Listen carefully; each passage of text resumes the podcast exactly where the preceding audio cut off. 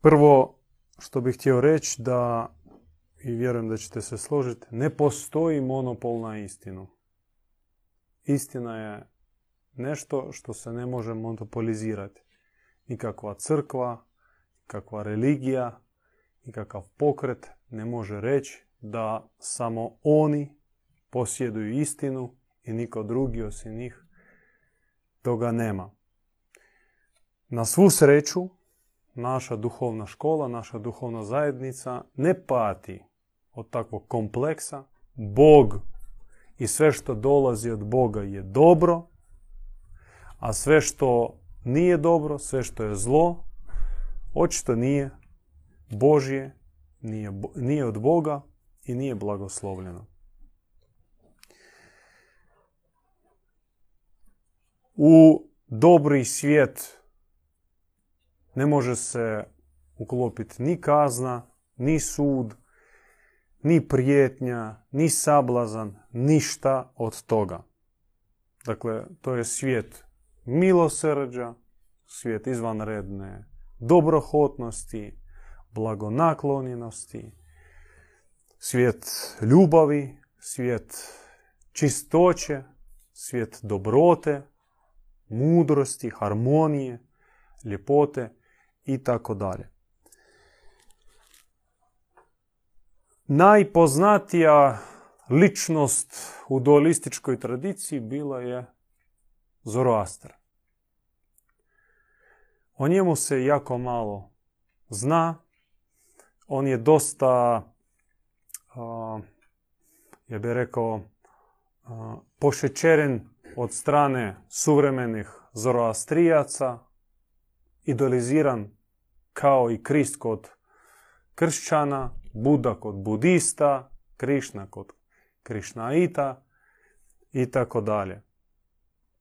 Zaratustra, njegov životopis, put do spozne, put do objave dobroga Boga koji se njemu ukazao pod imenom Ahura Mazda, je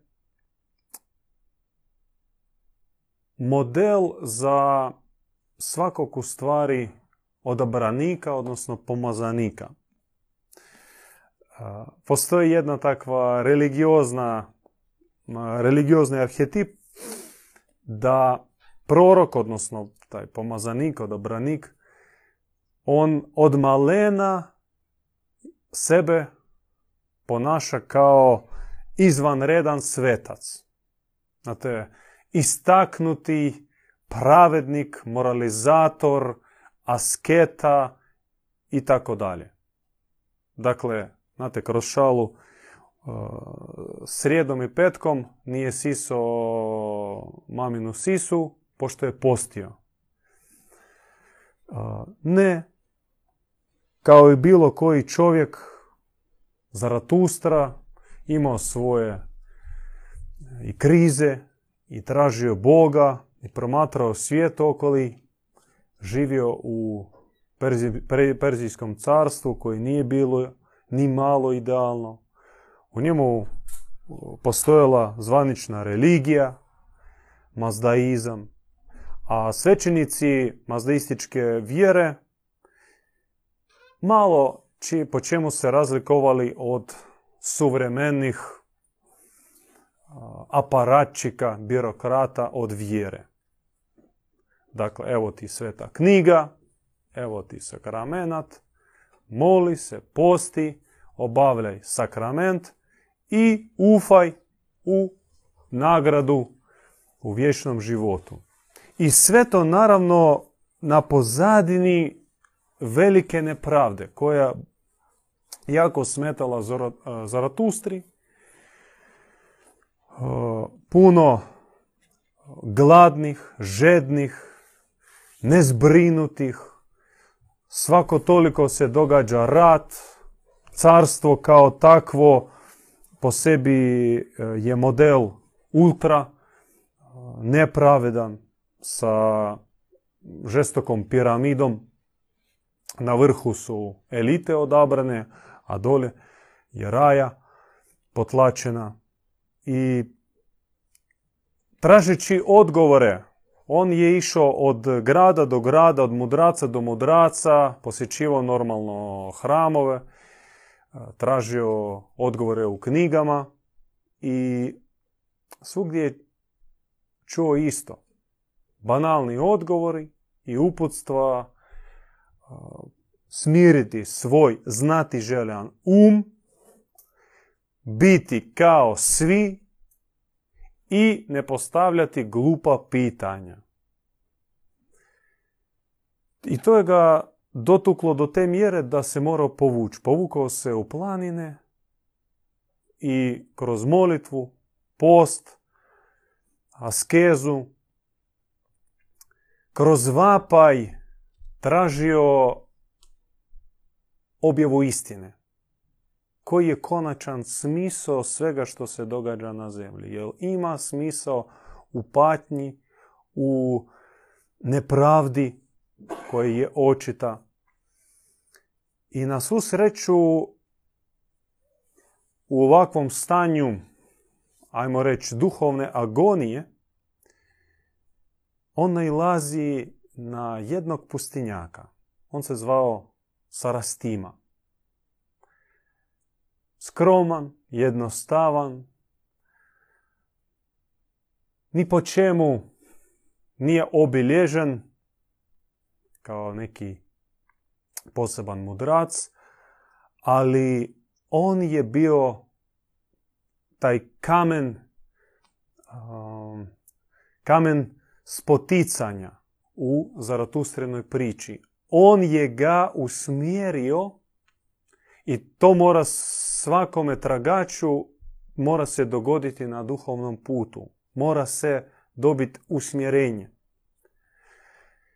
Da onaj vapaj, ono ufanje, žeć srca se ne rasprši, a što se događa mnogima, i tome ste vi svjedoci, sigurno ima u, vašim, u vašem okruženju takvih ljudi koji su u mladosti bili žarkog vatrenog srca, ali potrošili su se i u svojim tamo 40. 50. godinama pretvorili su se u cinike, u ravnodušne, ugašene, potrošene osobe. Mora se dobiti usmjerenje. Na svu sreću Zaratustra je dobio usmjerenje od Sarastime. On je ga uputio da se moli dobrome Bogu. Što Zaratustra je počeo raditi, e, on Sarastima mu naglasio da Bog je isključiva dobrota, da u Bogu nema nikakve nepravde, da on je blagonaklonjen prema čovjeku i on je blizak čovjeku. On nije gospodar, on nije robovlasnik, on nije tiranin, nije kontroler, nije sudac koji se povukao na nedostižnu dalinu, obazira kao eksperimentator u laboratoriju svoje kuniće, nego on je najbliži prijatelj čovjeku. Njihov susret nije trajao dugo, ali žeđ Zaratustre je bila tolika da on je doslovno, doslovno udavio je Sarastimu u dobrom smislu svojim pitanjima i traženjem odgovora. Međutim, Sarastimi bilo je otvoreno koliko treba reći ovom mladom, ali vatrenom tragaču i on se povukao. I poučen od Sarastime, Zaratustra usmjerava svu vatru svog srca, sav nemir svoje duše, svu bol koju osjeća unutrini prema tom nepoznatom za njega božanstvu. I nakon određenog vremena njemu se spušta objava Ahura Mazde, koja ga potrese, koja ga pokorava, on bude osvojen i postaje zarobljenik milosti koju nikad nije osjećao u životu. Ahura Mazda njemu se objavio kao bog vitez, bog borac, bog pravde, bog koji se ne miri sa zlom i koji je njemu rekao ja sam onaj koji čini samo dobro. I zlo ne dolazi od mene. Ni sud, ni kazna, ni hijerarhija, ni nepravda prema bližnjemu, to sve ne dolazi od mene. Ja sam Bog ljubavi, Bog dobrote, Bog milosrđa. Ahura Mazda. Ahura Mazda je i ime i definicija. Mazda znači mudrost, a Ahura znači višnja. Višnja mudrost ili u našem jeziku kao premudrost. Prefiks superlativa pre. Premudrost. Koja na zemlji znate, obilježena blijedim, blijedim kopjama. Sva mudrost ovoga svijeta, nažalost, je ništa drugo osim surogata. I da nije tako, mi ne bi danas razgovarali s vama. Pošto mi smo svi tragači te visoke, transcendentalne mudrosti i istine koje jedva, jedva prisutna na zemlji. Jel tako? Mislim da je tako.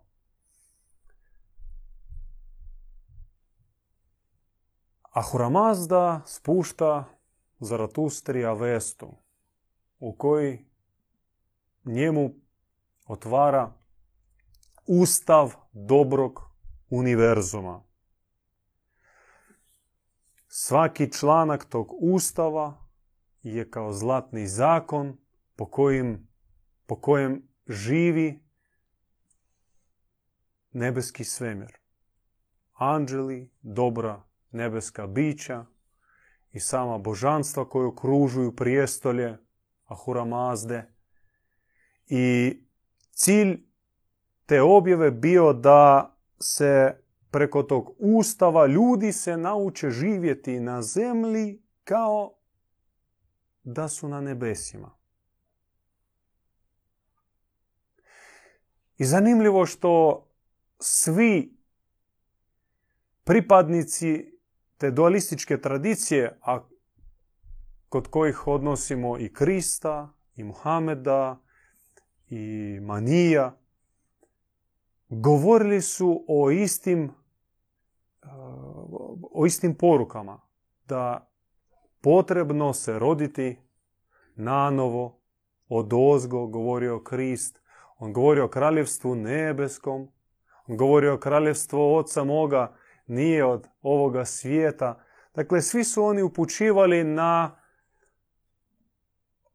utočište, na domovinu nebesku, na kraljevstvo koje nije od ovoga svijeta i nije tu na zemlji. Ali mora se spustiti na zemlju preko tih zlatnih zakona koji su skupljeni u ustav dobrog univerzuma.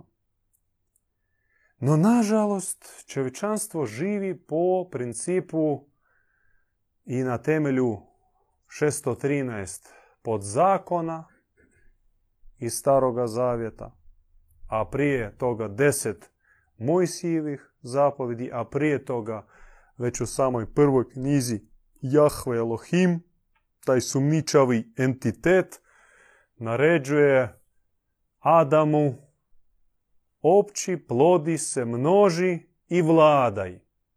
Eto mi tako i živimo. A Mecva 613 pod zakona u knjizi Levit i, i dalje, nam samo razvrstava ti principi. Dakle, ako ukradeš, moraš platiti, zaplati porez, oko za oko, zub za zub, kakva kazna stiže za ovaj prijestup, što nema veze sa Avestom, sa dobrim univerzumom, sa zlatnim zakonima. I oni koji živu po tim starozavjetnim principima, po tom uh, judejsko-rimskom pravu, nikad neće razumjeti one koji srcem teže ka životu na temelju dobroga univerzuma. Koji slušaju svoju savjest i trude se ne ići usprkos svoj savjesti i ničim povrijediti bližnjega. Koji osjećaju odjek dobrog univerzuma u svome srcu. Za njih ne treba zapovjed ne ubij. Mi ne dolazimo u dječji vrtić, okupljamo djecu, pokazujemo sliku masakra i kažemo ovo djeco nemojte raditi. Zbog čega? Zato što nešto unutar nas kaže da djeca je nevina i ona nema u sebi zla. Pogotovo do takve mjere da im trebamo govoriti da ste potencijalni manjaci, ubojice, krvolokoti i moramo vam sada zabraniti, upozoriti vas na to što vas dočeka strašna kazna ako budete nešto slično uradili. Mi to ne radimo. Ali zakon nam naređuje. Mecva nam naređuje. Šerijat nam naređuje. Rimsko pravo nam naređuje. Sekularni zakon, sekularni sustav pravosuđa koji je samo, koji je isti, ista mecva, isti šerijat, samo iz njega su makli riječ Bog. Ali isti princip. Tu temeljem služi učenje, odnosno dogma Augustina iz uh, Hipo, to iz Kartage, koji kaže non pose non pekare. Čovjek ne može, a da ne griješi. Čovjek je fatalni griješnik, pokvareno biće koje jedva čeka da napravi nešto loše u mislima, u riječima, u dijelima i njega treba kontrolirati. Njemu treba pokazati popis krivičnih zakona, njemu treba pokazati zatvor, njemu treba pokazati hiljotinu, da zna što ga čeka ako prijestupi zakon. I Zaratustra koji je rođen u takvom isto apsolutno društvu, sa takvim apsolutno istim pristupima čovjeku, društvu, državi, religiji, doživio nevjerojatni preokret svijesti. On se doslovno preporodio. Ahura Mazda njemu objasnio kosmološki razlog zla koji se događa na zemlji. On rekao, zemlja je okupirana od zlih, od zloga. Horamazda je ga nazvao Ahriman, zli, zlikovac koji sebe namiče kao Boga, koji se proda za vladara, gospodara, i koji zapravo i stoje iza onih religioznih dogmata, iza križarskih ratova, i za zapovedi oko za oko, zub za zub. I taj, kaže Ahura Mazda, nije Bog. On je suparnik, on je kradljivac, on je prevarant, ali, nažalost, on se rasprostranio na zemlji, postavio svoj sustav zli i ja, kaže Ahura Mazda, vodim protiv njega svemirsku bitku. Htio sam reći o, nekim baš osnovima naše vjere. Pogled na Boga smo više manje protumačili. On je dobar, u njemu ne postoji zla, kazne, suda. On ne prijeti, on ne plaši. On nikakve veze nema sa Jahvom.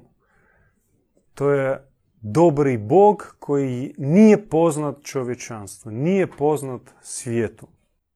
On je zatvoren facom bogonje, crnom maskom ahrimana koji plaše, koji prijeti, koji sugerira onu opasnu i lukavu misao kad god se dogodi neko zlo čovjeku, Bože zašto? To ne dolazi od našega svevišnjega. To dolazi baš od prevaranta čija crna maska zastire lik, lice, svjetlo, sunčano, nasmijano, dobro, milo, blago lice našega svevišnjega. Gdje tu je čovjek? Čovjek nije stvoren od praha i gline. Čovjek nije Pinokio, nije pokusni kunić u nečijem eksperimentu kojega se može utopiti, udaviti, spaliti, uništiti, selektirati, bavite se eugenikom, čipirati, transhumanizirati. Čovjek je svetinja. Čovjek je rođen iz istih sastava od kojih sastoji naš svevišnji. Dakle, čovjek je prirodan, prirodan nastavak našega svevišnjega. On posjede svu prirodu Boga. Ali, nažalost, dolazeći na zemlju, a mi smo rekli zemlja je okupirana zlim i već davno, čovjeku treba se adaptirati ka ovim zlim, nepravednim uvjetima. Ne može nebeski anđeo utjeloviti se na zemlju i ostati u svoj anđeoskoj prirodi, on neće to izdržati. I postoje duše koji krenu se utjelovljavati na zemlju, ali kada već počnu se približavati i osjećati otpor materijalne dimenzije, te duše pobjegnu, odustanu i ne utjelove se. I često budu kao spontani pobačaj ili tako slično, ne žele se utjeloviti. Oni duše koji se utjelovljavaju moraju primiti na sebe grubu koru otpornosti prema ovom svijetu. To se razvije postupen, postupno, ne odmah. Još u djetetu ne osjeti se ta kora, ne osjeti se ta žestina. Dijete još nevino i čak u djetetu uh, osjeća se dah neba. Zato svi vole uh, maziti djecu, svi pored djece pretvaraju se onako blage, krotke osobe i kod nas u našoj genetici povrijediti dijete je nešto, nešto van pameti. Ali polako to isto dijete već počne realizirati onu svoju adaptacijsku prirodu. Vidiš kako dijete nauči se lukaviti, iskorištavati, manipulirati, kako iz njega izlazi naselje, zlo i kako iz onog milog, blagog anđela izraste prilično egoistično, narcisoidno, lukavo, žesta, žestoko, opako biće. Međutim, naša vjera glasi i naglašava da unatoč toj mutaciji koja se dogodi čovjeku, većina njegove prirode ostaje prvotna, božanska i netaknuta. Da, ona je pokrivena korom adaptacije, ona je zamrznuta, zatvorena, neaktivna, može se reći atrofirana, ali da se nju probuditi i da se skinut tu nepotrebnu koru, izaći iz trulog jajeta, razbivši ljudsku. To je čovjek. I radi toga stvari čovjek i dolazi na zemlju, i to je tajna zemlje, da preko ove pobjede za koju smo sada rekli, on se nauči percipirati svjetlost i milost još jaču nego li prije svog utjelovljenja. To je duhovni zakon univerzuma. Ti se nalaziš na određenom stupnju svjetlosti. Si anđeo, božansko biće, nevino, čisto, prekrasno. Ali ako želiš ući u koncentriranije svjetlo, u još žarće sunce, moraš doći na zemlju. Moraš okusiti malo križa, moraš proći pustinju, moraš izboriti, zaraditi svjetlo. I s tim se opravdava zemlja. S tim zemlja više nije mjesto isključive i besmislene patnje. Zemlja je mjesto gdje naš svevišnji dokazuje svoju moć. Čak i u uvjetima nepravde i zloće. Samo što naša vjera glasi da čovjekov duhovni put isključuje samotnjaštvo. I neprirodno na duhovnom putu, pogotovo kod razvoja na duhovnom putu, ostati sam. Ako čovjek, što više on zna, što više on ima darova duhovnih, ako on se ujedin, on uosamljuje, ako on postaje odvojen od ostalih, ako njemu smetaju neprosvjetljeni, neduhovni, znači on je krenuo krivim duhovnim putem. Pravi duhovni put čovjeka čini obaveznim prema ostalima. Što više se prosvjetljuje, to više on je žedan podijeliti to svjetlo, tu istinu, tu mudrost, te darove sa ostalima. To zaključeno u, našom, u našoj molitvi, u našem ovakvom pravilu. Ja sam došao u ovaj svijet da bih se sjedinio sa svevišnjim preko sveg bolnog čovječanstva.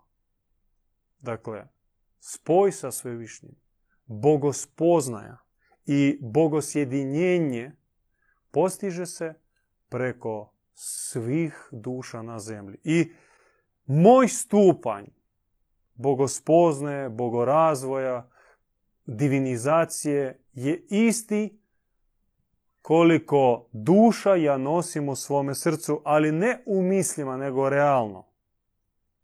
Do kolikih ljudi mi stalo. Ako mi stalo do mojih rođaka, moje djece, moje obitelji i mojih frendova, no, to je vrlo nizak stupanj duhovnog razvoja. Ako mi srce boli za više ljudi, ako ja se mučim, ako ne mogu spavati, jesti, jer osjećam bol ovoga svijeta, ako želim im pomoći, ako ne mogu vanjski, pa barem u molitvi, barem prolijem suzu za te duše koji nemaju utješenja, onda taj stupanj je veći. A naravno, onaj koji osjeća, odnosno onaj koji se nalazi na vrlo visokom duhovnom stupnju, poput takvih osoba kao je naš duhovni učitelj, oni više nemaju života na zemlji. Za njih bivanje na zemlji je danonoćno raspeće. Trenuci kada su oni ovakvi e, ljudi u ljudskom stanju su vrlo rijetki. I to je i naša s vama sudbina. Ako mi zaista idemo pravim duhovnim putem, onda za nas neizbježno uh, bit će sve sad da vas ne preplašim, no mislim vi ste dovoljno duhovni da to i sami shvatite, ne moram to naglašavati, no to je put u pustinju, to je put uh, primanja u svoje srce boli sedam, već koliko ih, osam milijarda duša na zemlji. Možete li na sekund primiti u srce bol svih duša na zemlji? A nema ni jedne duše koja se ne muči, koja ne pati. Ili fizički, ili duhovno, egzistencijalno.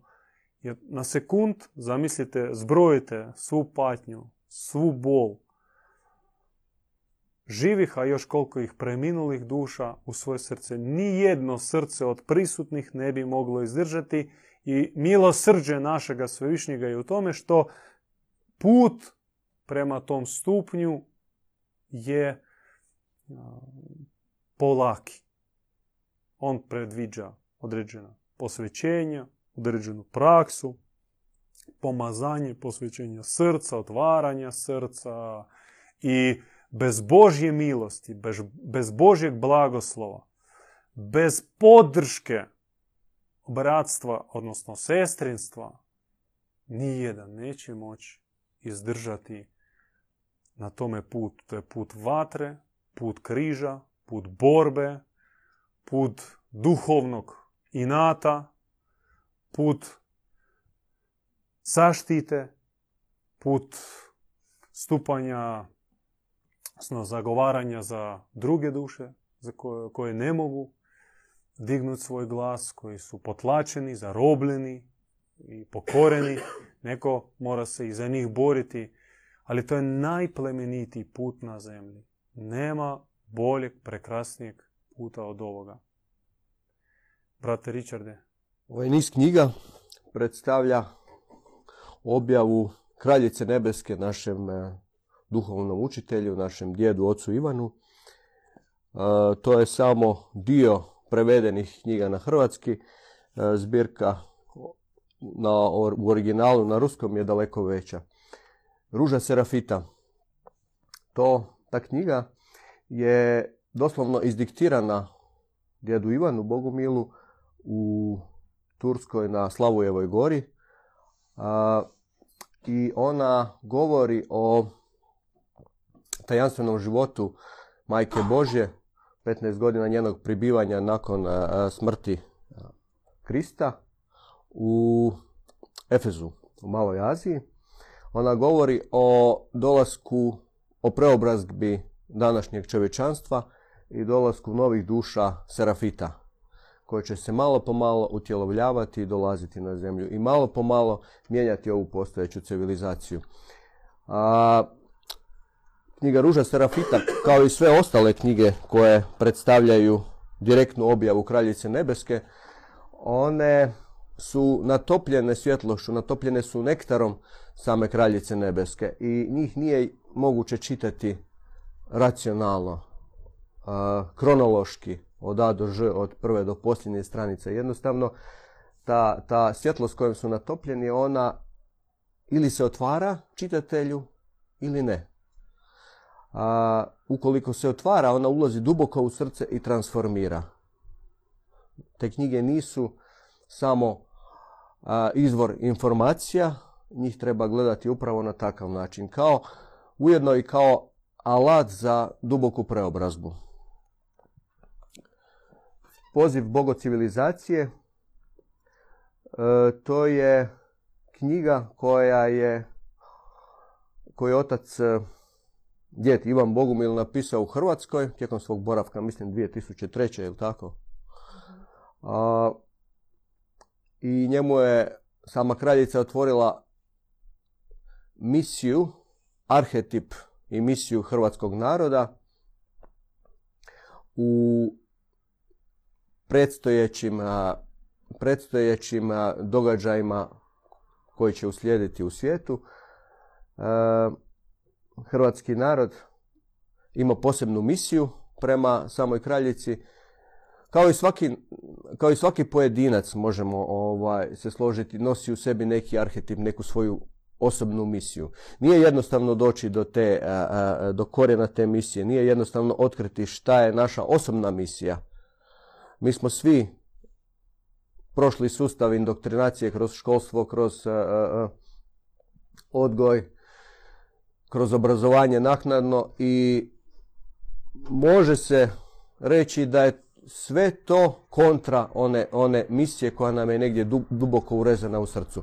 I kako mi a, kao pojedinci nosimo takvu misiju u našem srcu, tako i a, nekakva makro varijanta nas kao narod, hrvatski narod nosi za nosi arhetip i samim time i misiju.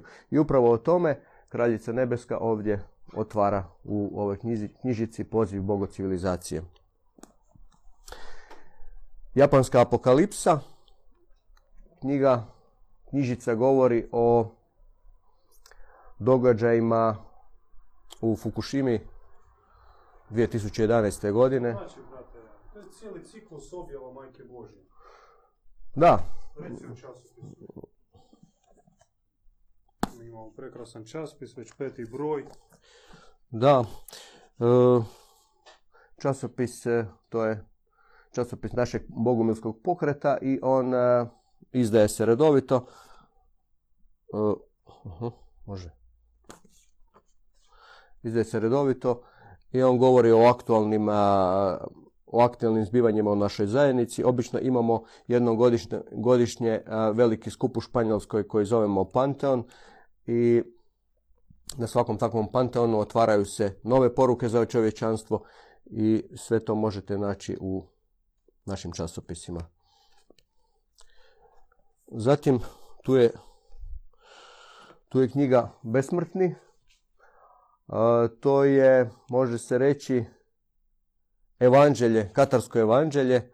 Katari su kao zapadni bogumili koji su živjeli na području Španjolske i Francuske u srednjem vijeku, praktički prije 700 godina potpuno istrebljeni, no idući u Lomaču prije 700 godina oni su obećali čovječanstvu da će se vratiti za 700 godina i upravo upravo nakon 700 godina 2006. godine se objavljuju ocu Ivanu i praktički su izdiktirali ovu knjigu. Da je Krist danas živ na zemlji, ja smatram da bi ovako govorio. Ovo bi bile njegove riječi. Jedna od tri knjige. Da. Solovjetski vrt.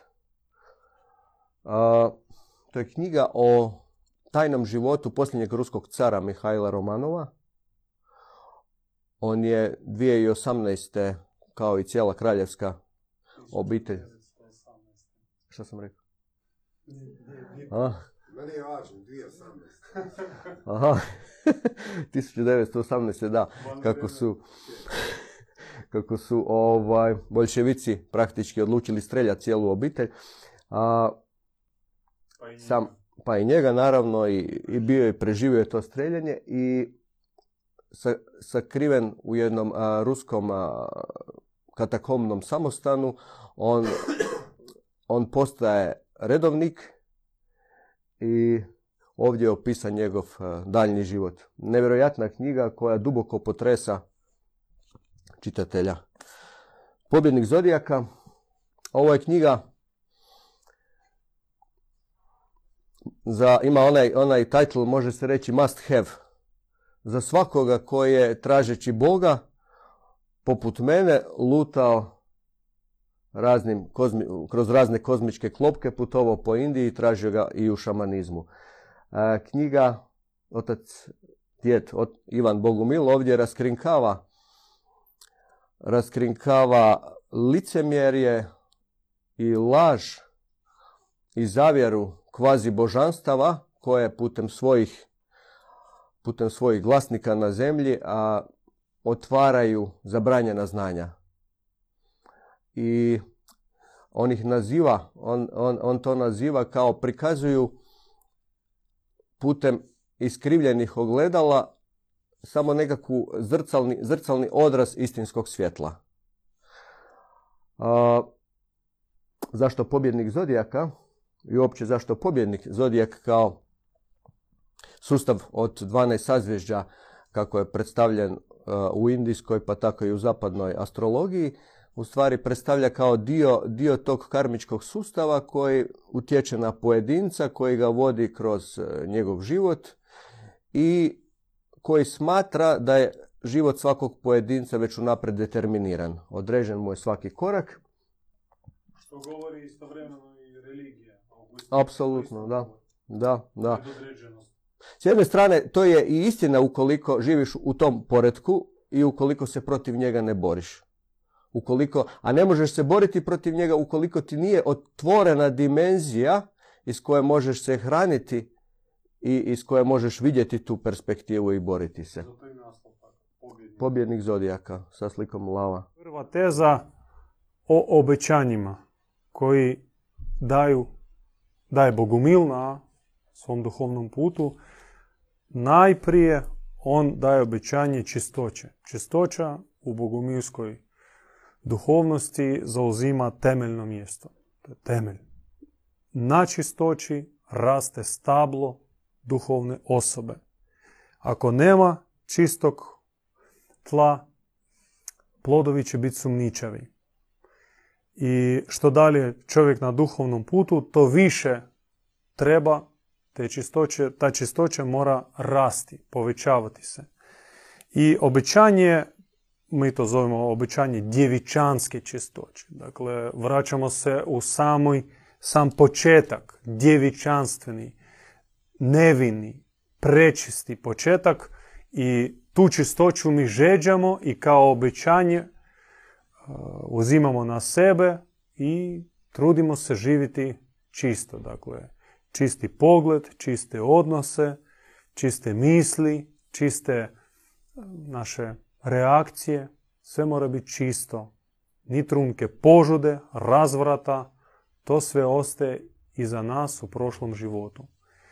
Zatim obećanje nesebičnosti. Mi razumijemo da ja kao takav za sebe najdraže, najbolje, najfinije, najljepše nešto i to ja u sebi treba pokoriti. Nije jednostavno i zato treba dati obećanje da ću se truditi, sebe staviti na poziciju drugoga, puštajući ispred sebe bližnjega. Dakle, želiti darove bližnjemu, uspjeh bližnjemu, radost bližnjemu, sreću bližnjim, a ja ću biti iza njega. To je jako teško, zato i pretpostavlja se da se to postiže preko obećanja. Obećanje bratstva, odnosno sestrinstva, Znači, sve što imam, dijeliti sa bližnjima.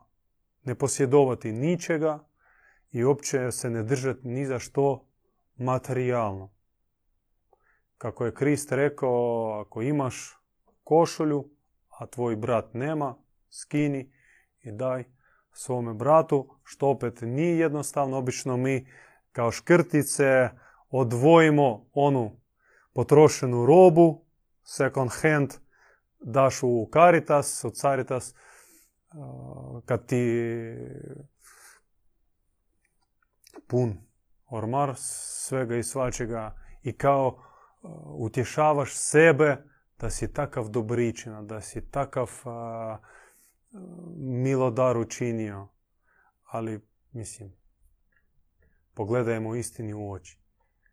Dat ono što ti je drago, što ti je vrlo vrijedno odvojiti od srca i pokloniti, e, to je izazov i to je prava stvar.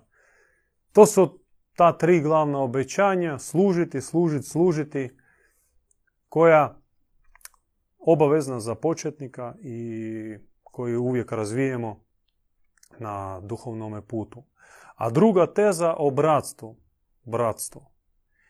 To je ono što po nama, kako se otvara preko našeg djeda Ivana, najviše je potrebno zemlji. Bratstvo. Bratstva. Kad kažem bratstvo, mislim i na sestrinstvo, jedna riječ. Bratstvo u našoj definiciji je savez slobodnih, duhovnih muškaraca. Bez takvih bratstava ništa ozbiljno, ništa kvalitetno ne može se ostvariti na zemlji.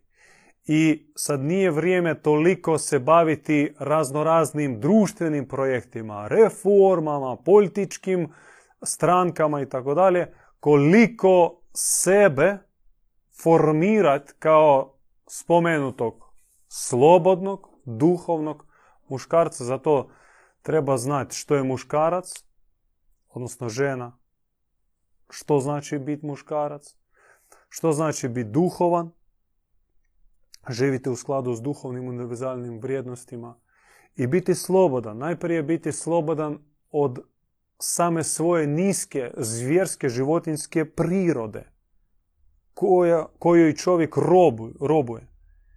Tri osnovna nagona, mislim, postoje ružan opis tih nagona, use, nase i tako dalje.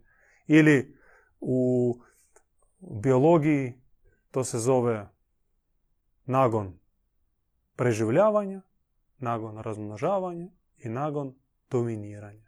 Kad čovjek pobjedi ta tri nagona, tek onda se on može smatrati slobodnim. Odnosno, pobjediti svoje niske strasti, koje nažalost upravljaju s nama kao sa lutkom. I čovjek može misliti da on je duhovan, ali ako on pada na banalne neke glupe strasti, onda on je zaista još uvijek rob. I dakle, vrijedi investirati svoje napore, svoju energiju, svoje vrijeme u razvoj sebe kao slobodnog duhovne osobe i biti član saveza istih, što i sobom predstavlja bratstvo. I naša želja, iskrena, da takvih bratstava bude po čitavoj zemlji i nije bitno kakva boja kože, kakva vjerska pripadnost tih ljudi, to apsolutno nema nikakve veze. Pošto duh je univerzalan, vrijednosti su univerzalni i ta sloboda spomenuta je univerzalna. I onda umrežavanje takvih bratstava i bit će temelj novog društva i nove civilizacije. U to duboko vjerujemo i u to upućujemo naše molitve, naše napore i naša ufanja.